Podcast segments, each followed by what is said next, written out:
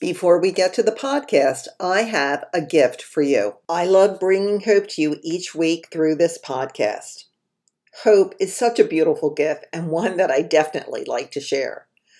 For the times in my life when I needed hope, I open my Bible and allow God's Word to speak to me.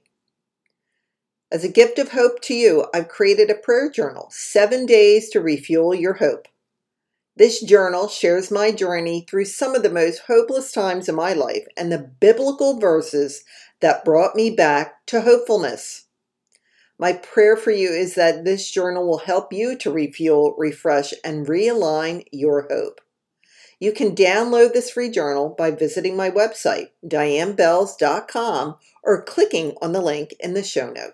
I didn't want it to be true that I was groomed for abuse. And this is my story. And I used to be very ashamed of talking about it, but I'm not ashamed anymore. Uh, I divorced and married five times.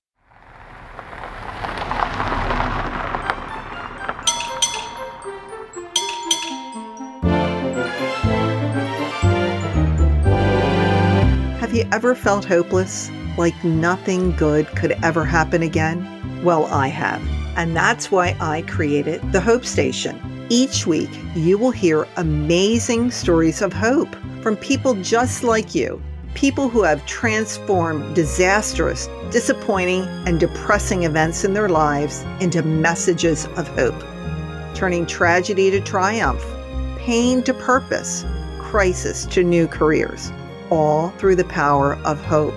So sit back, relax, and pull into the Hope Station the place where you can refuel, refresh, and realign your hopes and dreams.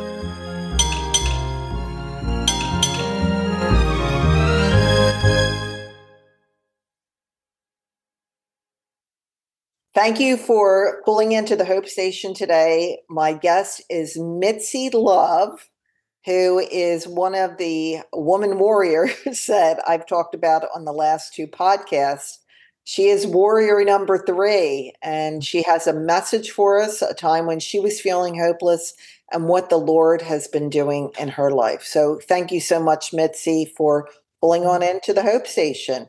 So, why don't you give our audience just a chance to know a little bit about you? Mm, well, thank you, Diane, for what you do. I believe that hope is needed for so many people, for all of us, and really for the masses. I think people stay hidden in shame and regret and just being disillusioned with uh, what is uh, good or what is right. And I, I love what you're doing. So thanks for having me. Goodness gracious. Sometimes I have a hard time knowing where do I start. So um, I like to start by saying no matter what your story is, like no matter what your story is, there is great hope in the Lord Jesus. And uh, without him, I don't know where I would be.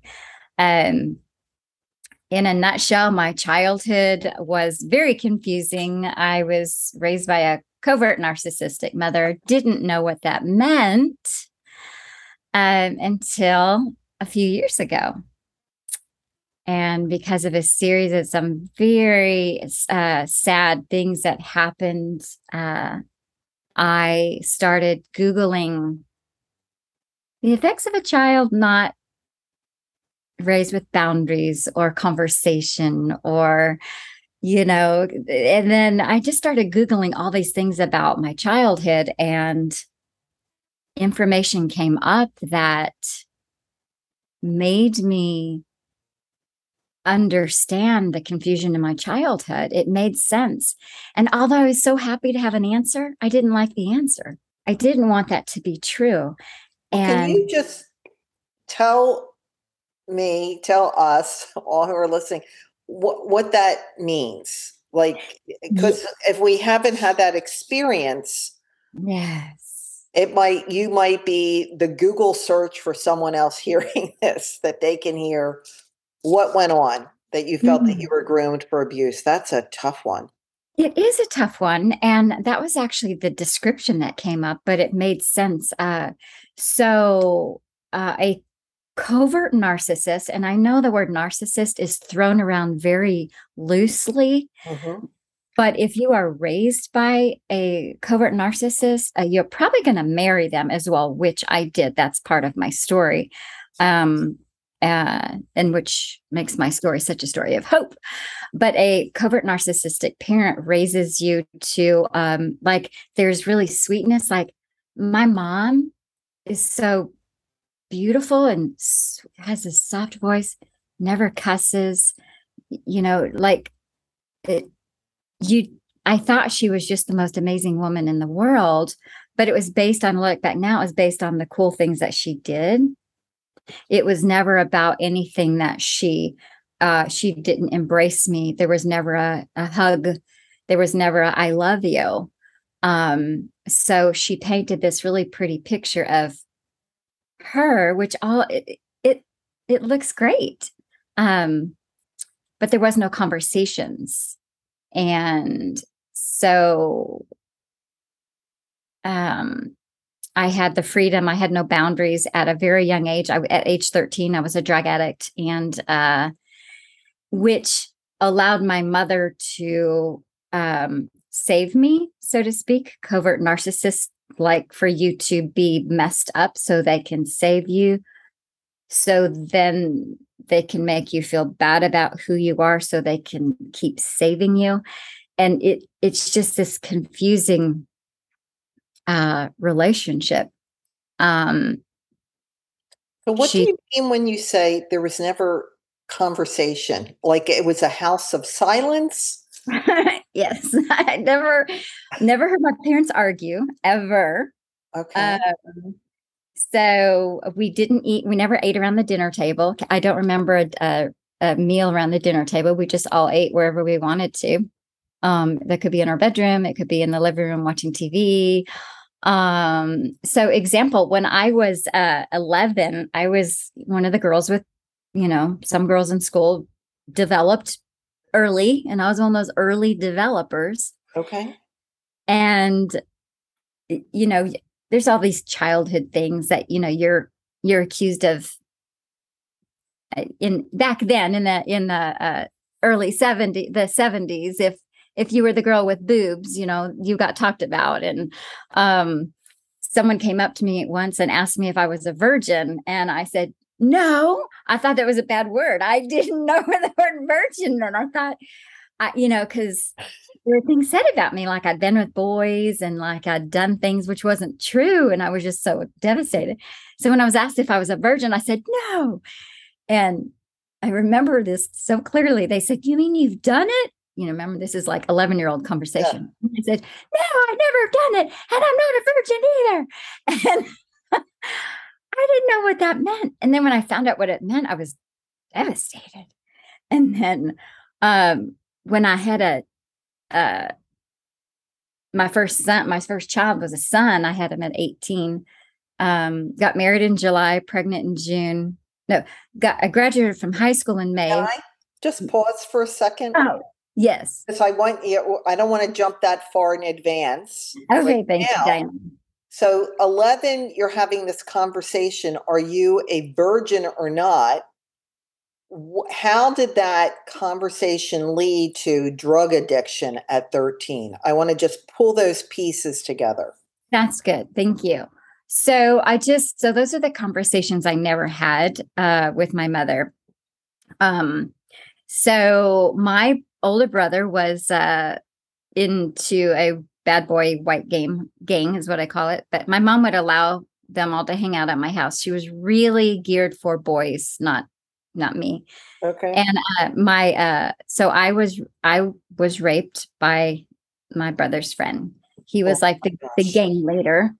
And um in my childhood, my older brother would always hurt me and i would always tell my mom like mom john's doing this or like he would literally get on my head and just all kinds of things physically hurt me and i would tell my mom and she would say well if you wouldn't do this then he wouldn't do that And so I was raised to not like if I got hurt, it was going to be my fault. And so I just didn't say anything.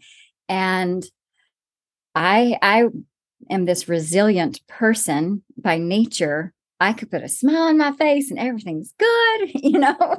And I praise God for that because it it was uh, like a survival skill of mine uh, to to get through life. So at 13, when the sexual abuse started, I uh, I was offered also by my brother, my older brother, um, you know, smoking pot, and then of course, then you find the kids your age that are also doing that. And so at age 13, I was uh, doing smoking a lot of pot, and then at age 14, I was doing uh, acid, mushroom, you know, all the stuff of the 70s. Like, if you were to offer me the drugs, I'd be like, yeah. I didn't know I was self medicating. Um, but I certainly, I remember wishing I could tell my mother things that Mm. were going on, but I just couldn't tell her. And um, yeah, so That feels very hopeless, especially as a child, to feel Yeah. like you have these things happening to you, and when you try to reveal them, you're being blamed that somehow it's your fault. So you're does that make you a victim, or I- I'm trying to wrap my head around that? Like how how did that make you feel, Mitzi, as a child, just to say, I'm not allowed to talk about this. I'm not allowed to speak the pain that I'm feeling. Mhm. And then I'm in a, this situation where people are just, I don't know. I, I have this feeling like it's like they're set out to destroy you in some way. They're going to do all these things, giving you all of these things. So, how did you escape that? When was the first time that you realized that you were resilient enough that you could keep moving forward, even as you said, you were trying to numb yourself? hmm Right. Without even knowing it. That's the thing is like um when your story whatever your story is, it's norm it's your normal. And so I didn't have anything to compare it to. So I just I that was just that was my normal. Um so when I was 16, I was kind of the latter end of 16. I uh, met some people there back in the late 70s. There was a lot of uh, coffee house ministries right. around, and Jesus people hung out there. You know, That was the that was quite the time. And um, I was invited to go listen to a band play, and of course, I was looking for uh, an, someone's ID card. I was 16 looking for an 18 year old's ID card so I could go get on the airman, go to the airmen's club and drink. I don't know. Never done that before. I just thought it sounded cool, you know. And um, thankfully, the friend who I called, her brother answered and invited me instead to come to this place where Jesus people hung out, which I used to make fun of them. You know, I was like, sure. Yeah, sure, Michael. You know, but I couldn't find anything else to do. And there was something inside of me that thought, okay, I'll, you know, Michael's cool enough. If he likes it, I'll do it. And so I went and I met love. I met Jesus. I the the love of God that I met there was co- compared to nothing else I've ever known. I mean, I never knew love. I, you know, and so I uh, really, I can't, couldn't even see anything. So now I'm the, so now I'm the girl that everyone, I'm carrying my Bible around. I'm even carrying it to parties, you know, where everyone's doing the drugs and the drinking, and I'm, and I wasn't doing any of it, but I just was so in love with everybody. I'm like, no, you don't understand. Like he's real. And then I remember because I never beat anyone over the head with the with the word of God. I just was so excited. I wanted to share. And um, so I gradually quit going to the parties because I realized that you know, I just I just didn't fit in there anymore. Still loved them, um, but I just didn't fit in there anymore. You so, said you uh were a drug addict at 13, and then mm-hmm. at 16 you found Jesus. I did, yes. So was that was that the recovery period, or did you stay involved with the drugs? You said you went to the party still. I did. That. I did. I love the people, but but I realized that we didn't. You know, we were kind of in two different spaces. Okay. So I keep going. Now, here's the interesting thing, uh, if you will. Just because you meet the Lord, you know, you get born again. If you have all these hidden, deep, abusive things inside of you, like I did, uh, they don't go away. Like your body keeps the score. And um, so, mind you, I didn't understand healthy relationships. And in the church are unhealthy people. Right. So I married this guy um, right out of high school. And uh, he was, uh, he had his own issues from childhood and he was uh, physically abusive. And um, so I entered into an extremely abusive uh, marriage. So I was, uh, I was beat a lot. We had two children. Um, and like I said, he he had his own issues. Uh, I'm not um, okaying anything that he did, but I I am aware that he just needed healing just as much as I needed healing. Still, I couldn't stay in that marriage. Um, I actually, a friend came over and said, "I'm getting you out of here because." You know, the death threats were coming, and um, I couldn't save myself, you know. And so she got me out of the marriage. Um, and this is my story. And I used to be very ashamed of talking about it, but I'm not ashamed anymore. Uh, I divorced and married five times. Five times. What, what does shame do when you're ashamed of your story? What what does that do to you spiritually, mentally, physically, from your experience? Um, from my experience, shame was uh, I didn't really even understand the word. Once again, it's just something that's normal. You don't understand. You don't know it till you know it. Right. So shame kept me um, held back and just using my survival skills. Like no one would ever know I've had my story that I've had because I was really good about you know showing up with a smile and and loving on people see that's one thing that has never changed I love people. That is genuine. That is real. I I don't care how messed up you are.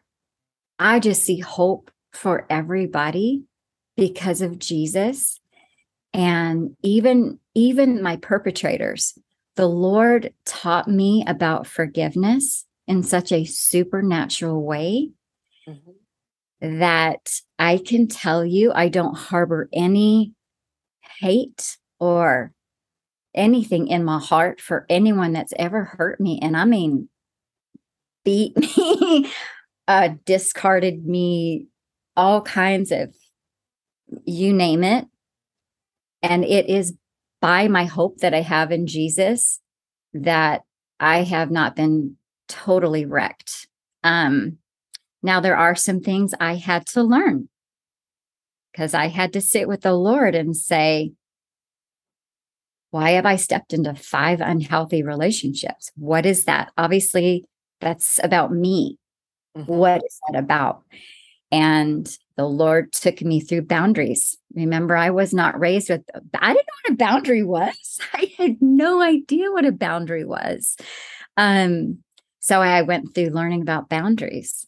Blue so what did you learn about boundaries? Because I these are all words when we think of it, Mitzi, you know, mm. narcissism, you know, boundaries, you know, shame. They seem to be so much out in the world that I think that sometimes when we when we use these words all the time, we can dilute the meaning of it. So if we why don't we mm-hmm. connect the three of them? I love that. I, I didn't have boundaries, narcissism, and then the shame and and what the Lord was doing with you and for you to teach you about those. So what what does boundaries mean from a biblical sense? What what it, was Jesus teaching you about boundaries? Oh, I love that. So th- the thing about boundaries that I had to learn was that um oh gosh, that's such a good question.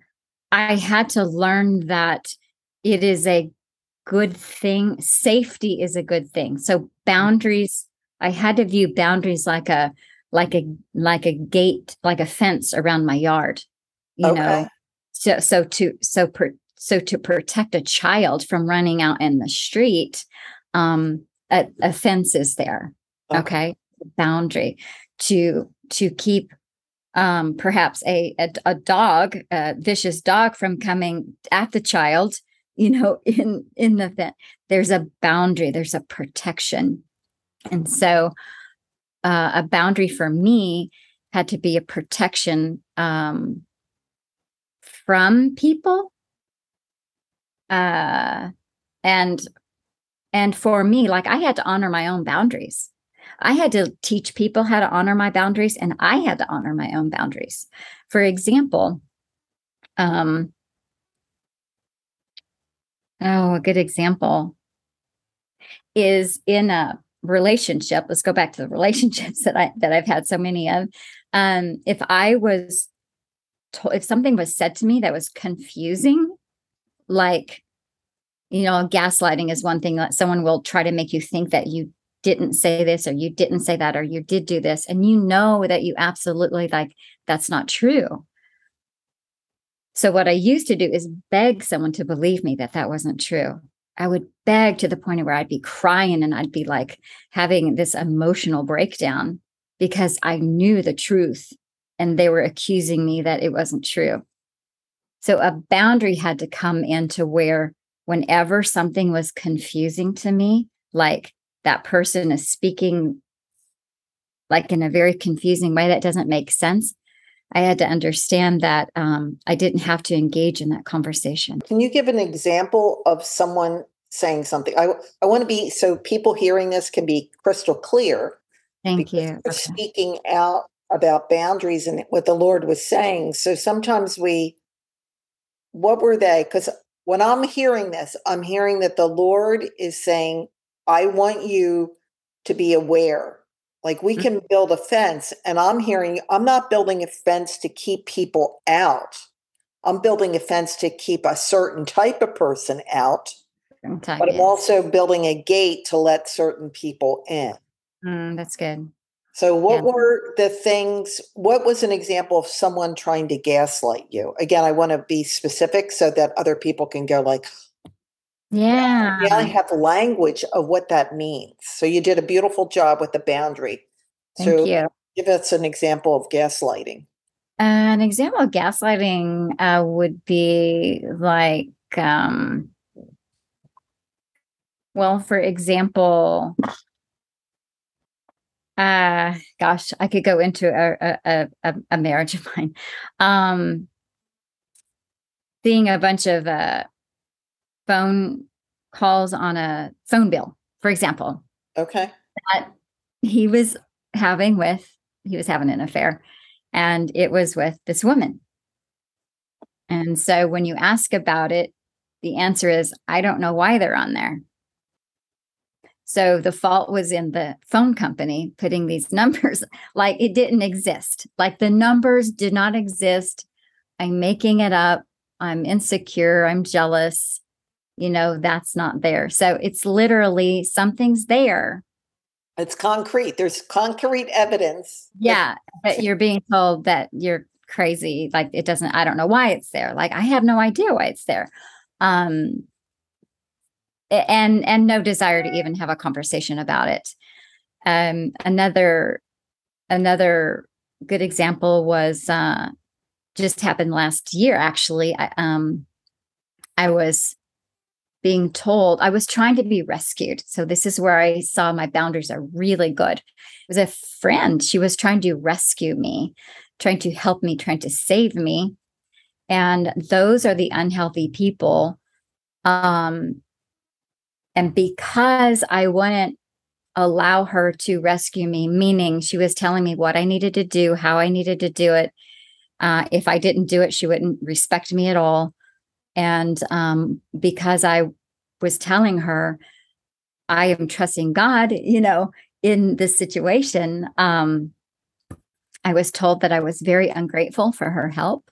I was a very ungrateful person that she was, she even told me that she was afraid of me, that she didn't want me in her house because uh, she was af- afraid of me. And I was just like, it was so bizarre. And once again, for the first time, it was so nice. I wasn't confused by the behavior. I saw it for exactly what it was. And I, um, I, I actually was staying at her house for a couple of months and I realized that the Lord was just directing me to, you know, get my things out and and be kind. You know, I didn't engage with any uh, argument or or I did not try to defend myself because I know the truth, and um, uh, and I and I had to leave her place. So I hope that helps. But um, the gaslighting was trying, she was trying to gaslight me. She was trying to pull me in. And um, I just didn't engage with her. And and I prayed for her when I drove away. Um, because you know I didn't want any connection to anything negative. And, and this is something I'm I'm trying to understand. Do we send signals that we're attracting people like that? And then mm-hmm. once we sort of break through this cycle, we, are putting up these God given boundaries that He's directing you to, uh-huh. that there's a less of an attraction or more of you being able to put up that fence. Because. I hear two sides Mitzi's warm and kind and sweet and loves people, which could attract people, but that at the same time, as they're rushing through the gate, there's people that are sneaking through that shouldn't be in there. Yes. Yes. I, I absolutely do believe that we attract that. Um, now, this particular uh, female, I've been, I've known her since I was 16. And, and remember, my, my ability to have relationship examples, uh, I, I didn't have. I didn't have it from my parents, and I, I didn't have it um, early on in my my years as a believer. Uh, so I, I I allowed um so, so, this particular girl, I allowed her to say things to me that weren't nice. And I'd be like, oh, that's just Susie. I'm making that name up. That's just Susie. She doesn't mean it. You know, so I took it on. And then I'm like, she doesn't mean it. well, she did. But so I stayed in the relationship and um uh I just always took the abuse downplaying it, downsizing it. And so years later, when she sees an opportunity, uh, I was homeless all last year. Uh, when she saw an opportunity to rescue me, I'm like, oh, how sweet. She wants to help me, you know, she's my sister. And um, it was really good at first. It's called that love bombing stage. Everything's just so great. It pulls you in. You feel so loved and cared for. And then you start saying, wait, you start feeling this hand kind of go towards your throat of control like you have to do this you have to think this way you um so anyways uh but i see the signs now. I recognize the signs. Um and with men too you know i have i have uh things will be said to me and i where i used to think oh it would be so rude not to answer this guy. It would be so rude for me to say look stop. You know, leave me alone or know that I don't owe you an answer, period. I used to think it would be so mean for me not to give an answer or a response. And now I'm like, absolutely not. I don't owe you anything. I don't owe you an anything. Um, now, if you were to ask me a hard question and uh, and I and I feel safe with you, like it's a I'm all about talking through the hard questions and and working through messy life together jointly. Um, but you know, if somebody is upset with you because you won't answer them. For example, let's just say with a male situation, any single women out there, some guy messaged me and said he liked my content and and we we're practically neighbors and he owns a yacht. Yeah, right. yeah. And I was like, I didn't answer him. I'm like, I, why do I care? You know, that was my thought. Whereas before, before I would have said, oh, well, thank you for liking my stuff. And wow, how cool that you own a yacht. Great. Because the next thing would have been, you want to come, you know, you want to go for a ride on my yacht. You know, I know the the this the story.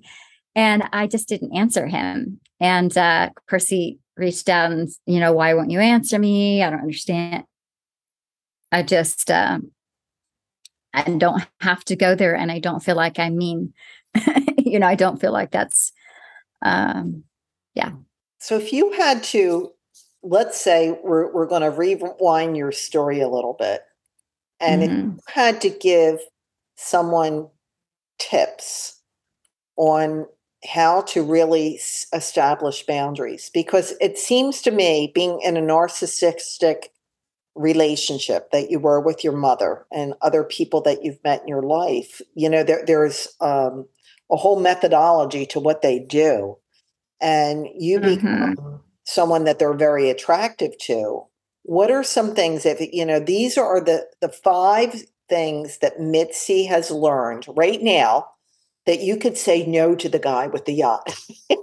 Where before it sounds like you're you're very interested in not hurting others. And by doing that, you've hurt yourself time and time again. Oh, yes. What would you say? What are the five things, three things, two things? Give us some nuggets of saying, don't do this. What are some warning signs or not a warning sign, what are some recommendations that you would give to say, when this happens, do this? Do you have those? Mm, wow. I need to write that in the my a chapter in my book for sure. I, I, think it is a chapter. It's very much because it's it's continues to happen. You know, I just look whenever I get a message on Facebook and someone gives me a compliment, I just delete it. I don't even respond to it. I delete it. Mm-hmm. I, I, have not been in that type of relationship. Mm-hmm. And it is mm. when you're alone. You know, I'm a widow. I've never been alone before. And I'm saying, I am really cool being alone because mm-hmm. I'm in relationship with someone else. And I'm good with that. You know, I mean, mm-hmm. Jesus, we, we can be here together, which is very Amen. Amen. So, what are some things that you can say? The, the difference between the love you felt with Jesus. Let mm-hmm. me ask mm-hmm. this a different way. Did you ever feel like you had to do something to please Him, like you had to do for other people to mm-hmm. please them? No, no, uh, absolutely not. And I know that a lot of people that is their story. It's it's it's absolutely not mine. Um, I've never even been mad at God. I've always blamed myself for everything going wrong. I can tell you, I honestly have never been mad at God because I've always thought I'm the problem. The five tips that I would give, I would say, first and foremost, um, we all have this innate desire to be loved, to love and be loved. And until we have this, I'm a firm believer, this relationship with God who is love, we will never come to understand what love looks like. So the word of God says to love me with all your heart, soul, mind, uh, and body and strength, and to love others as you love yourself. I believe it's not spoken properly when we say love God, love others. If we don't love God and through God get that ability to love ourselves, we cannot, in a healthy way, love others or even understand what healthy love looks like, which is what I've always done in my life. I've loved others, but I didn't know what it looked like to receive love or to even love myself.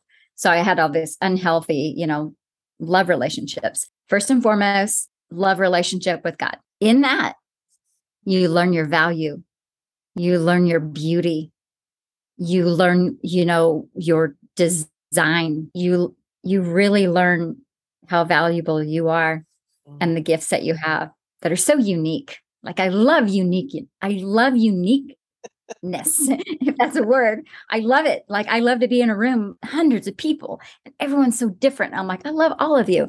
But um, and so then uh with that understanding of loving God and loving yourself, then there could be that healthy love for others. And with that, you see. So another po- point is don't ignore the red flags. I look up the word I looked up the word red flag. A red flag is a warning. It is a warning signal that a storm's coming or something, you know, something is something harmful is before you. And so a red flag would be so with a covert narcissist, covert is kind of like under the radar nice, looks nice, but there's a knife going in your back. You know, it's like that's why it's so confusing. With an overt narcissist, they're like, you're this, you're that. So that's overt. There's no denying that cruelty. But the covert is confusing. In your gut, mm. there are those checks, and you're like, ah, I don't, I don't know. That doesn't seem right. But it's, but they seem nice don't ignore the red flags. So, for example, one of the relationships I I uh, walked into and married, um, was, Hey, God told me, and they use God. God told me to give you this credit card so that you can get gas and food. And I'm thinking, oh, that is so nice. But I will tell you, this is why I can't, that's why I can't talk bad about the guy because I'm like, God, what is it about me that I ignored? When he did that, God was already taking care of me. You know, was I lacking certain things? I was, but God was wanting me to sit with him and learn and see him mm. as my provider. So I, I ignored the red flag to say, oh, that's so nice, but I can't accept it. Just, I didn't want to be mean and turn, turn that down because, after all, God said. But in my heart, I knew I had a check and I ignored it. So, yeah, don't ignore the red flags. Um, if someone to your gut, listen God, to God gave us that God's positioning system, the our, our internal GPS that says something's wrong, but you've um, been hardwired to believe yeah. that you just have to be nice. Yes. You're so afraid to hurt other people that, w- and I think that that's where so many Christians were feeling like we have to love God and then we have to love others. But he says, love others as you love yourself. Yeah, that's the revelation and that's that's the part to saying if you're not loving yourself and sometimes loving yourself this mm-hmm. is where the lack of boundaries is about saying no. I exactly. love myself to say no to you. I love yeah. myself because you can't give that love to anyone else if you're not giving it to yourself first. Amen. You can't. so many people can say that's being selfish. We're saying no. I am taking that love that god's giving me and if i am not immersed in his love, then I'm always going to be looking for love in all the wrong places. Right. right. that's absolutely right. And and I did, and that, and that's my story. And um, so yes, very, very, very important to to not ignore those red flags. Um, As a young girl at the age of 11, and I know that you're in in a home that didn't support that.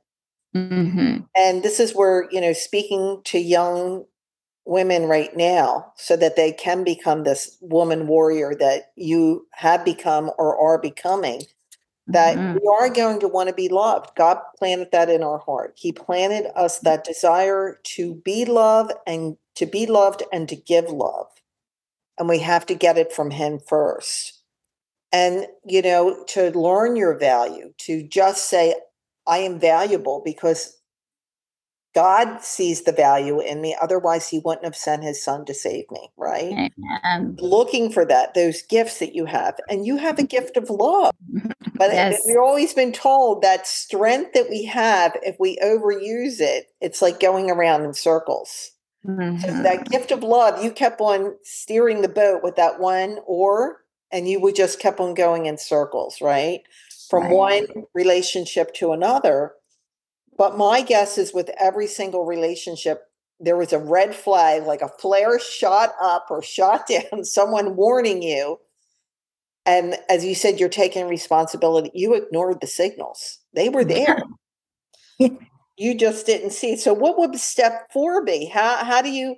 You now know the love. You now know your value. You now are listening to those signals. What's step number four? Step number four would be healthy community. Talk to me about that. How do you find or build a healthy community? So, uh, the Lord taught me all last year during my homeless year, which was the most amazing year of my life. Okay. That God told me, showed me all the relationships that I needed to cut, sever. And I'm talking with female friends as well. So to cut, why did he want you to cut the relationships? What type of relationships were you cutting? They were the relationships that were uh, trying to rescue me and save me. And along with that comes, um, if you don't allow them to do that, then you hear things like, you are selfish. You think you're better than everybody because you won't, you know. I was told, go get a job at Hobby Lobby. Nothing wrong with Hobby Lobby workers, but I have a profession like I'm a lymphatic therapist. and I knew that God had something really big for me. And that's what I was pursuing and I was told that I uh, that I was selfish and I thought I was better than anybody, or everybody, because I wouldn't go just go get a job. And um, anyhow, I could go on and on with the list of the things that were being said about me. Okay, uh, when you're looking at that healthy community, cut relationships, and uh-huh. this is very interesting. That people were trying to be your rescuer and your savior. Mm-hmm. Certain people. So is not that, a lot. do they have that God that they, they have that I, I don't know what you call it. Like they think they're like god replacements for you. You know i don't know uh, but these were people that i've had long-term relationships with girlfriends that i taught how to treat me over the years and it was it was time for me to go you know what? Because i wasn't allowed to they didn't want to engage in conversation with me. It was always a one way conversation, but I always let it be that way just because I was like, oh, that's how they are. Um, but when I finally stood strong, my warrior woman, and had my and using my voice out of kindness, so you can be kind and strong at the same time. I always thought I had to be like a, mm, a B word, you know, yeah. to get respect. And the Lord's like, no, I made you this way. I just had to learn how to be that warrior woman, kind and strong. And these relationships that try to rescue, they don't want to have a relationship with me anymore because I had a voice finally. I have finally had my voice and they chose to. Um, you know, it's interesting. In one way, I cut them off, and another way, they just they left. Right. Because there was no pursuit. There wasn't like, oh, Mitzi, no, I really, I love you. There was none of that. So, so not only did I, so I pretty much I set my boundary and they're like, yeah, I don't, I don't want to be in, in your friend anymore, which was just a sign that my strong voice wasn't welcome in their world. Well, how I, did you know that you claimed or reclaimed your voice? What was what was the difference in your life when you feel like, wait, I can have a gentle and loving voice and it can be a strong one? When did, mm. what happened when that went like, oh, like I can do this. I can be my unique self and still be strong. Yes. I think that um hopefully I'm answering this correctly, but that finally happened when I really chose to trust God to the next level, that just that next level. Like, gosh, that's such a good question. But I started using my voice. Like, instead of, um, you know, instead of my default childhood days where I just didn't say anything because I didn't want people to get mad at me.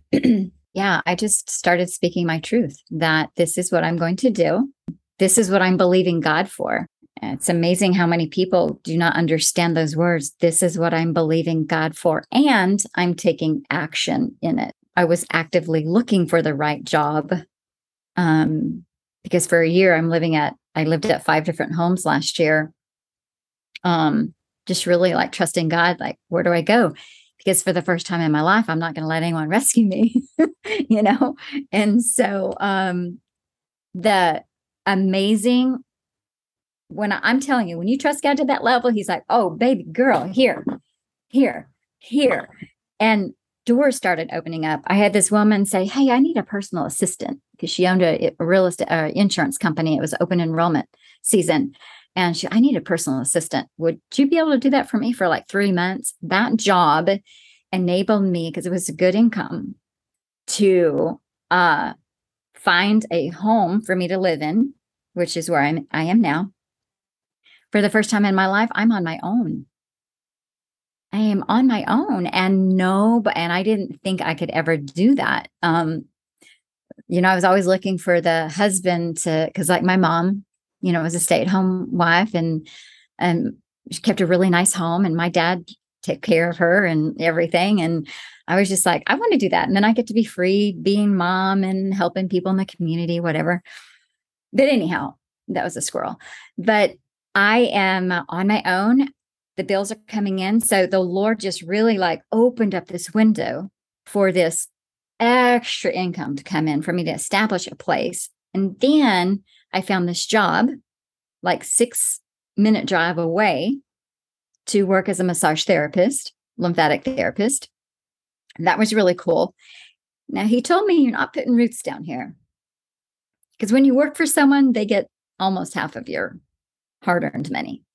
So August the 1st, I will be opening up another uh, therapist and I, we were going in to uh, rent this place together. So it's just ours. I'm not sharing my, my hard earned money with anybody.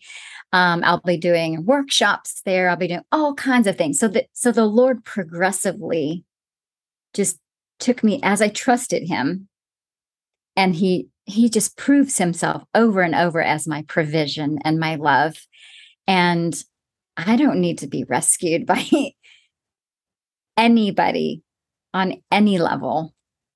And um, I still get to be Mitzi. How does that newfound freedom feel? Ah, uh, well, it is new. New describes it well. I'm 60 years old. I've never known it before. So I it just it feels like I am for the first time in my life, uh, I understand what um what relationship with people looks like. Healthy relationship with people, not just guys, but women, friends, community. Um freedom is truly a good definition of it. I don't feel bound. I don't feel I don't feel locked in. I don't feel, um, you know, held down.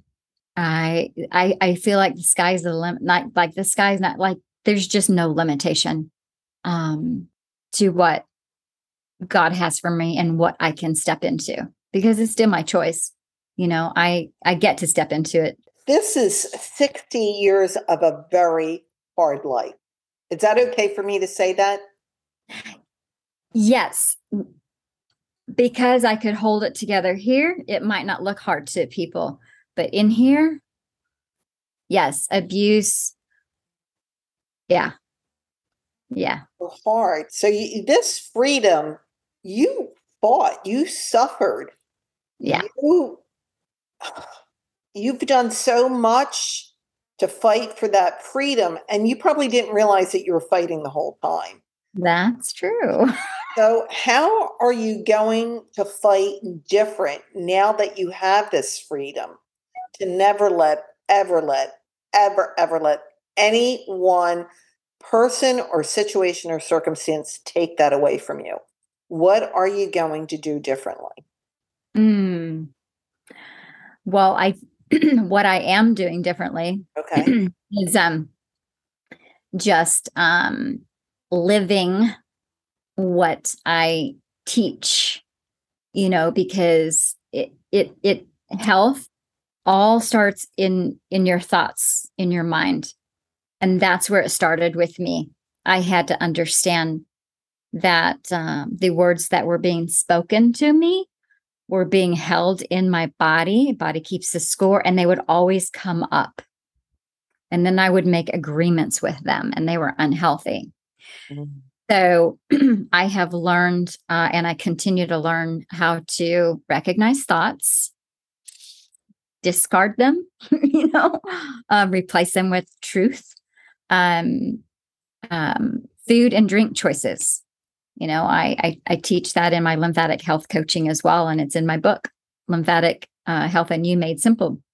Um, our food and our drink choices, if we're not healthy in our mind and our emotions, they actually kind of they they um, can can create foggy thinking. You know, so the food feeds the body. It's going to be either feeding positively or negatively. Um, it all works together so synergistically, doesn't it? And um, I've learned to breathe, um, breath and body movement. Uh, you know, people that are um, living in trauma hold their breath a lot and they're not even aware of it. Um, it's a survival skill. But I want to go back to help people understand the thoughts and then the replacement. So, give us an example of a of a Mitzi thought that would that we've auto programmed ourselves. We have no idea. The mm-hmm. world has programmed us and continues to program us, and then we sort of accept or reject that programming. And when you've mm-hmm. accepted it year after year after year, as you said, that's going to be a powerful force that's fighting against years of programming. So if we we look at our brain like a Google search, mm-hmm. so if, the minute you would type in something, you would you would get that thought.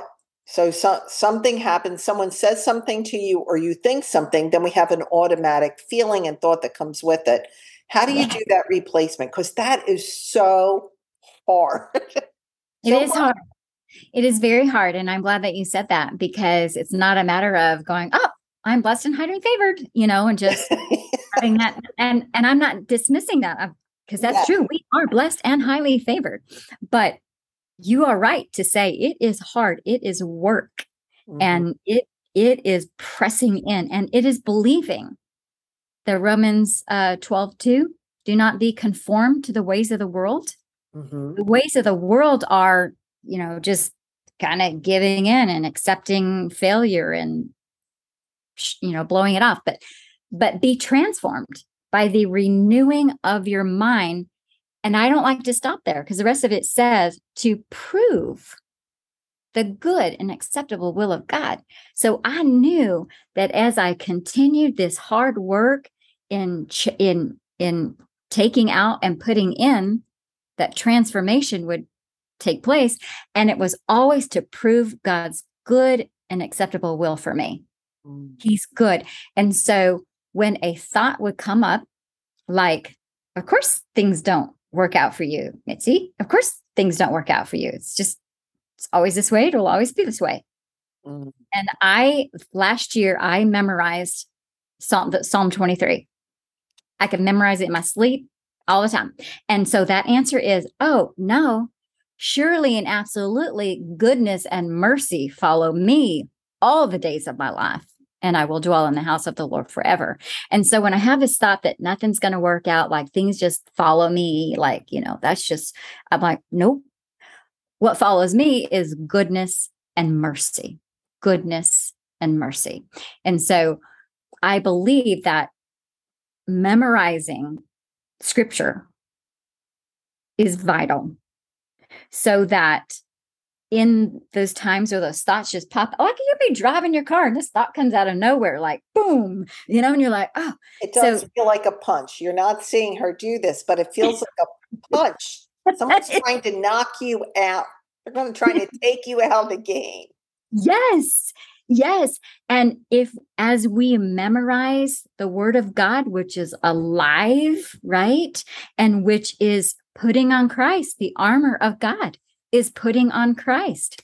I love that. The helmet of salvation, the breastplate of righteousness, the sword of the spirit, the shield of faith, the belt of truth, the feet of shod with the gospel of peace.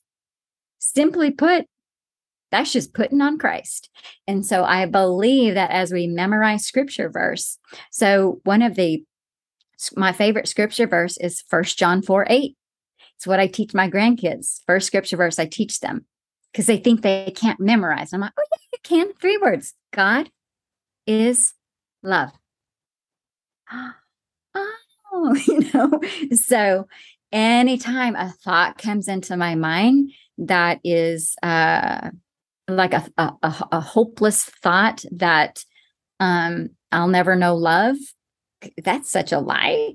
And immediately that's just, oh, that that's such a lie. You know, God is love. And in that love relationship, he's so good to me. He's so good to me. And that hope that is in love is indescribable it's just indescribable. So the invitation to everyone is you got to know, you've got to experience this through this intimacy with with Christ. You've just got to. Well, I, I think what if I'm looking back, and here's a non-believer that that might be listening, and when I'm looking and saying, but God did not step in and save Mitzi when her you know, brother's friend was raping her. He did not protect her from all these men. Mm-hmm. He didn't protect her from these female relationships he had. He didn't protect her from homelessness. Mm. What is your response to what they are going to say that God mm. isn't good?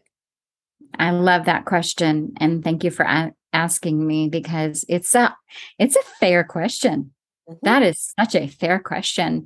If we think about God is love, love requires choice. In a love relationship, you get to choose to love each other. In a domineering relationship, you don't get to choose love. In um, four of my five marriages, where it was like, I had to do this, I had to do that, I had to do this. Like I just, I, I didn't have a choice to love. So love requires relationship.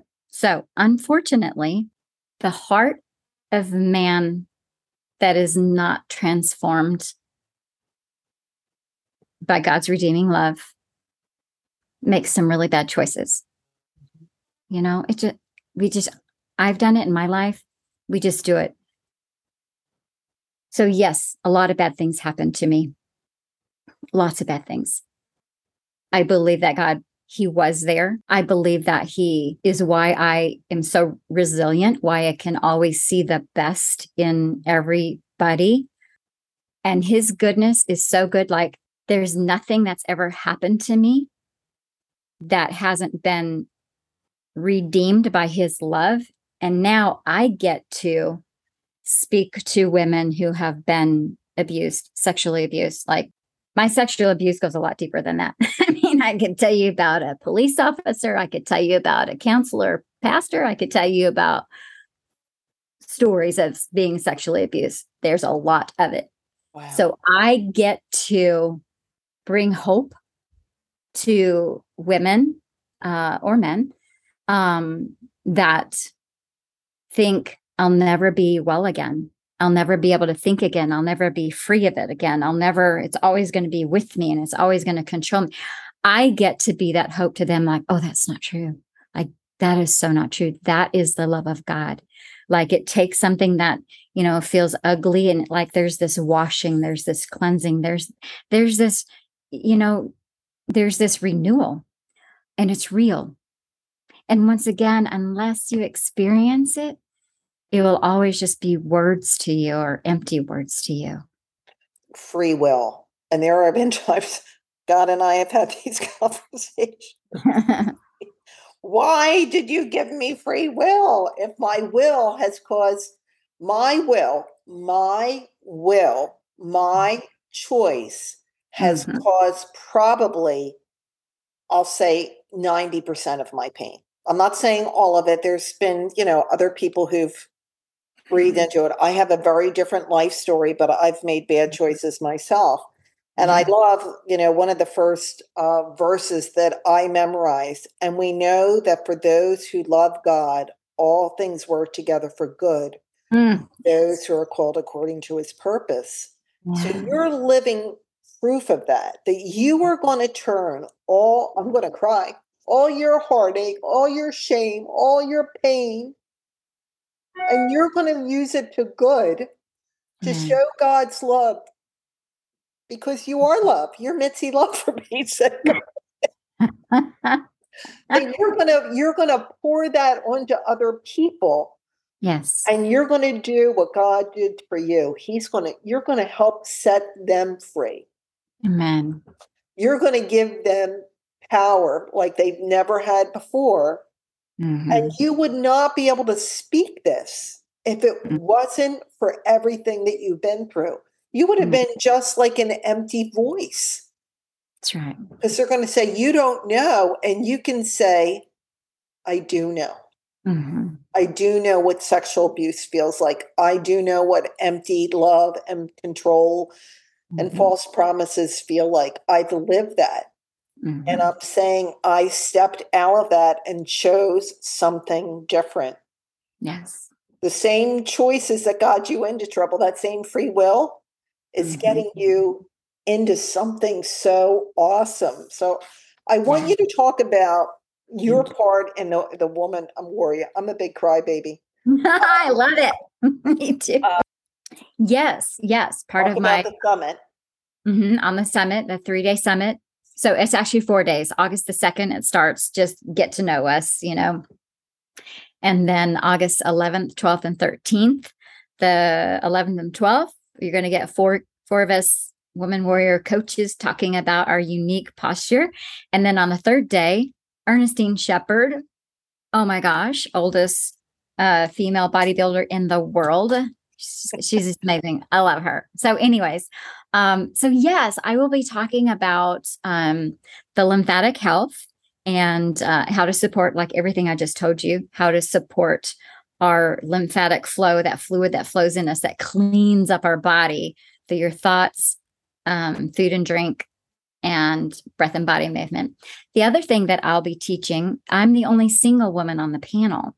Okay. And so, um, you know, a lot of women talk about, oh, you know, I want my Boaz. I can't wait for my Boaz. And if you study the book of Ruth, what I love about the book of Ruth is that, yes, Ruth found Boaz, but she wasn't looking, she wasn't like preparing herself for Boaz. She made a commitment to her mother in law, Naomi, Right. because her husband had died. And she says, Your people will be my people, and your God will be my God. And so this woman, Ruth, of great integrity, meant every word of that. So when she went with Ruth back to her people, Ruth was so committed to caring for her mother in law, Naomi, that she was actively going out and, you know, gathering up the sheep. Is it the sheaves, the, you know, the leftover wheat that that were that was left behind? Right. and uh, her commitment of loving and honoring her mother-in-law was so noticed by Boaz that he brought her in. So I that my heart for single women is to understand this love relationship. I encourage everyone to read Song of Psalms in the Passion Translation. And I would never read Song of Psalms because it made me sad. It made me depressed. And about four weeks ago, I went to a um, church and um, just praying. It was a little church, and someone put something in my hand while I was praying. And it was a piece of paper, and on it said, You are truly his rose. And uh, Song of Solomon 2 1. And I thought, oh, God, why are you? Why Song of Solomon? You know? And so I went home and I like, okay, Lord, I'll read it. I'll try. And I got my translation out and I fell asleep. Couldn't do it. Then the Lord directed me to this Bible, the Passion Translation. I'm like, okay. So I picked it up and I discovered Song of Psalms is in there. And in verse 2 1, it says, You are true, I am truly his rose. And I thought, that's the translation on this letter that was put in my hand, the Passion Translation. So I started reading it, and that's and the Passion Translation is totally about what it was meant to be: the love relationship with God and and you. Okay. I I can tell you now. There's eight chapters in the Song of Solomon. I er, Song of Songs is how I like to say it. I can tell it. I read it every single day. I can't get enough of it. It is such a sweet, sweet picture of this love relationship that he has with us. So sweet. And so all that to say, see, I get so excited about when I'm talking about my love. I want to ask you a question. Where did you get the last name of love? I'm so glad you asked. I was wanting to tell you in coming out of my last divorce, in a divorce decree, if you want to change your last name, you can right then and there. So you come out of it with a new name. And I, it was such a, such a triggering name for me. I didn't want to come out of it with this last name. And so I sat with God and I'm like, I can change my name. What, what is my last name? What does my last name need to be? Need to be God. And I was silly going through all these last names, you know. And I thought, nothing makes sense, God. What should my last name be? And he said, love. and I'm like, I get to take on you. Like, I get to take your name on. Like, that's it. That's okay. how I got in love. Awesome. I just, I just sat down with love and he told me to take his name on. Okay. I have such bad goosebumps right now. So thank thank you for that. Makes sense, doesn't it? It, it does because who are you? And when um, the Lord told me this, I don't know how long ago. We'll say be at, at least twelve. I was doing purpose work to become a purpose. I've been afraid of so many different things that God's called me to do. And mm-hmm. one of the things he told me is I bring hope to the hopeless.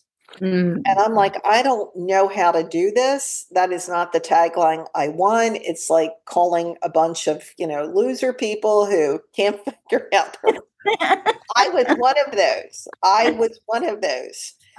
And when uh, he moved me down to Florida, and, you know, I'm sitting by my window back there, and I'm in like a deep meditation, I said, just tell me i am so tired. Please make it clear. What do you want me to do? And he, the hope station which he gave to me a year maybe two years ago. Uh, lord how do i bring hope to the hopeless? I, I don't i don't know how to do that. I don't know if i have that much hope inside of me. And then it, that's why i have it like you pull on into the hope station. I'm just bringing it. And you have brought hope to so many people with what you're going to do.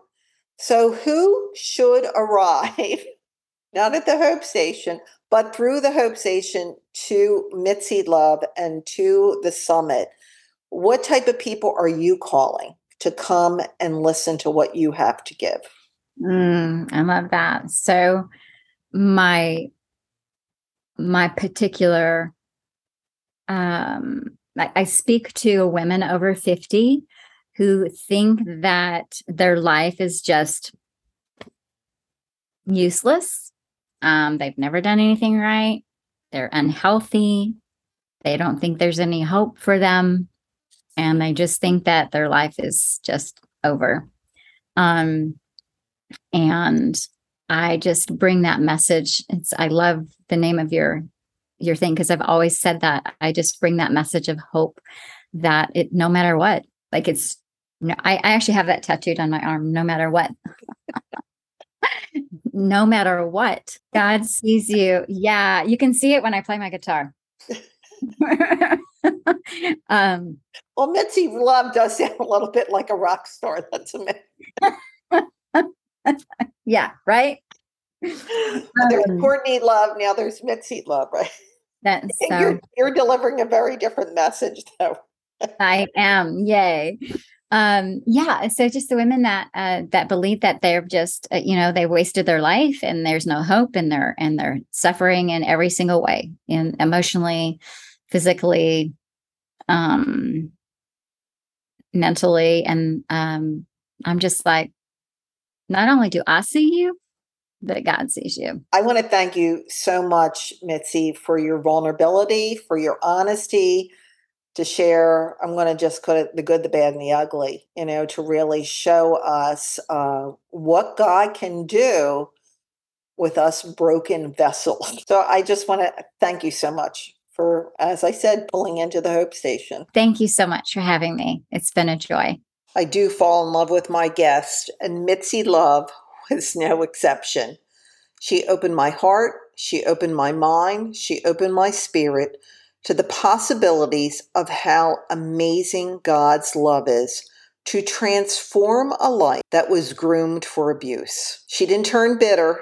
She turned to our Lord and Savior and is now spreading that love and the message of God's love to other women through her coaching program.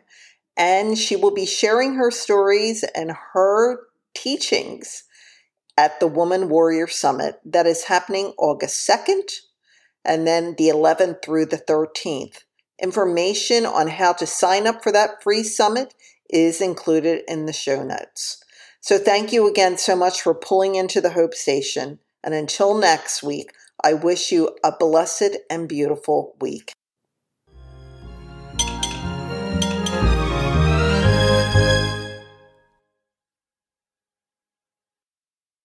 Before you leave, I have another free gift for you. What are you looking for in your life? A new career? Stepping into your purpose? restoring passion in your everyday life. Are you ready to step into the new life God has planned for you? And He does have a plan for you. And that gift is to experience the power of coaching. Coaching helped me through my painful journey when Joe, my husband, died. Coaching eased me through this transition to move to Florida. I wasn't sure why the Lord was bringing me here and what His plans were for me. Coaching gave me clarity. Coaching was essential in making the Hope Station podcast a reality.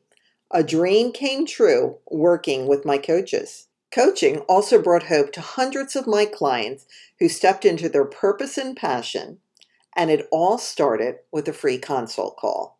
So schedule yours today.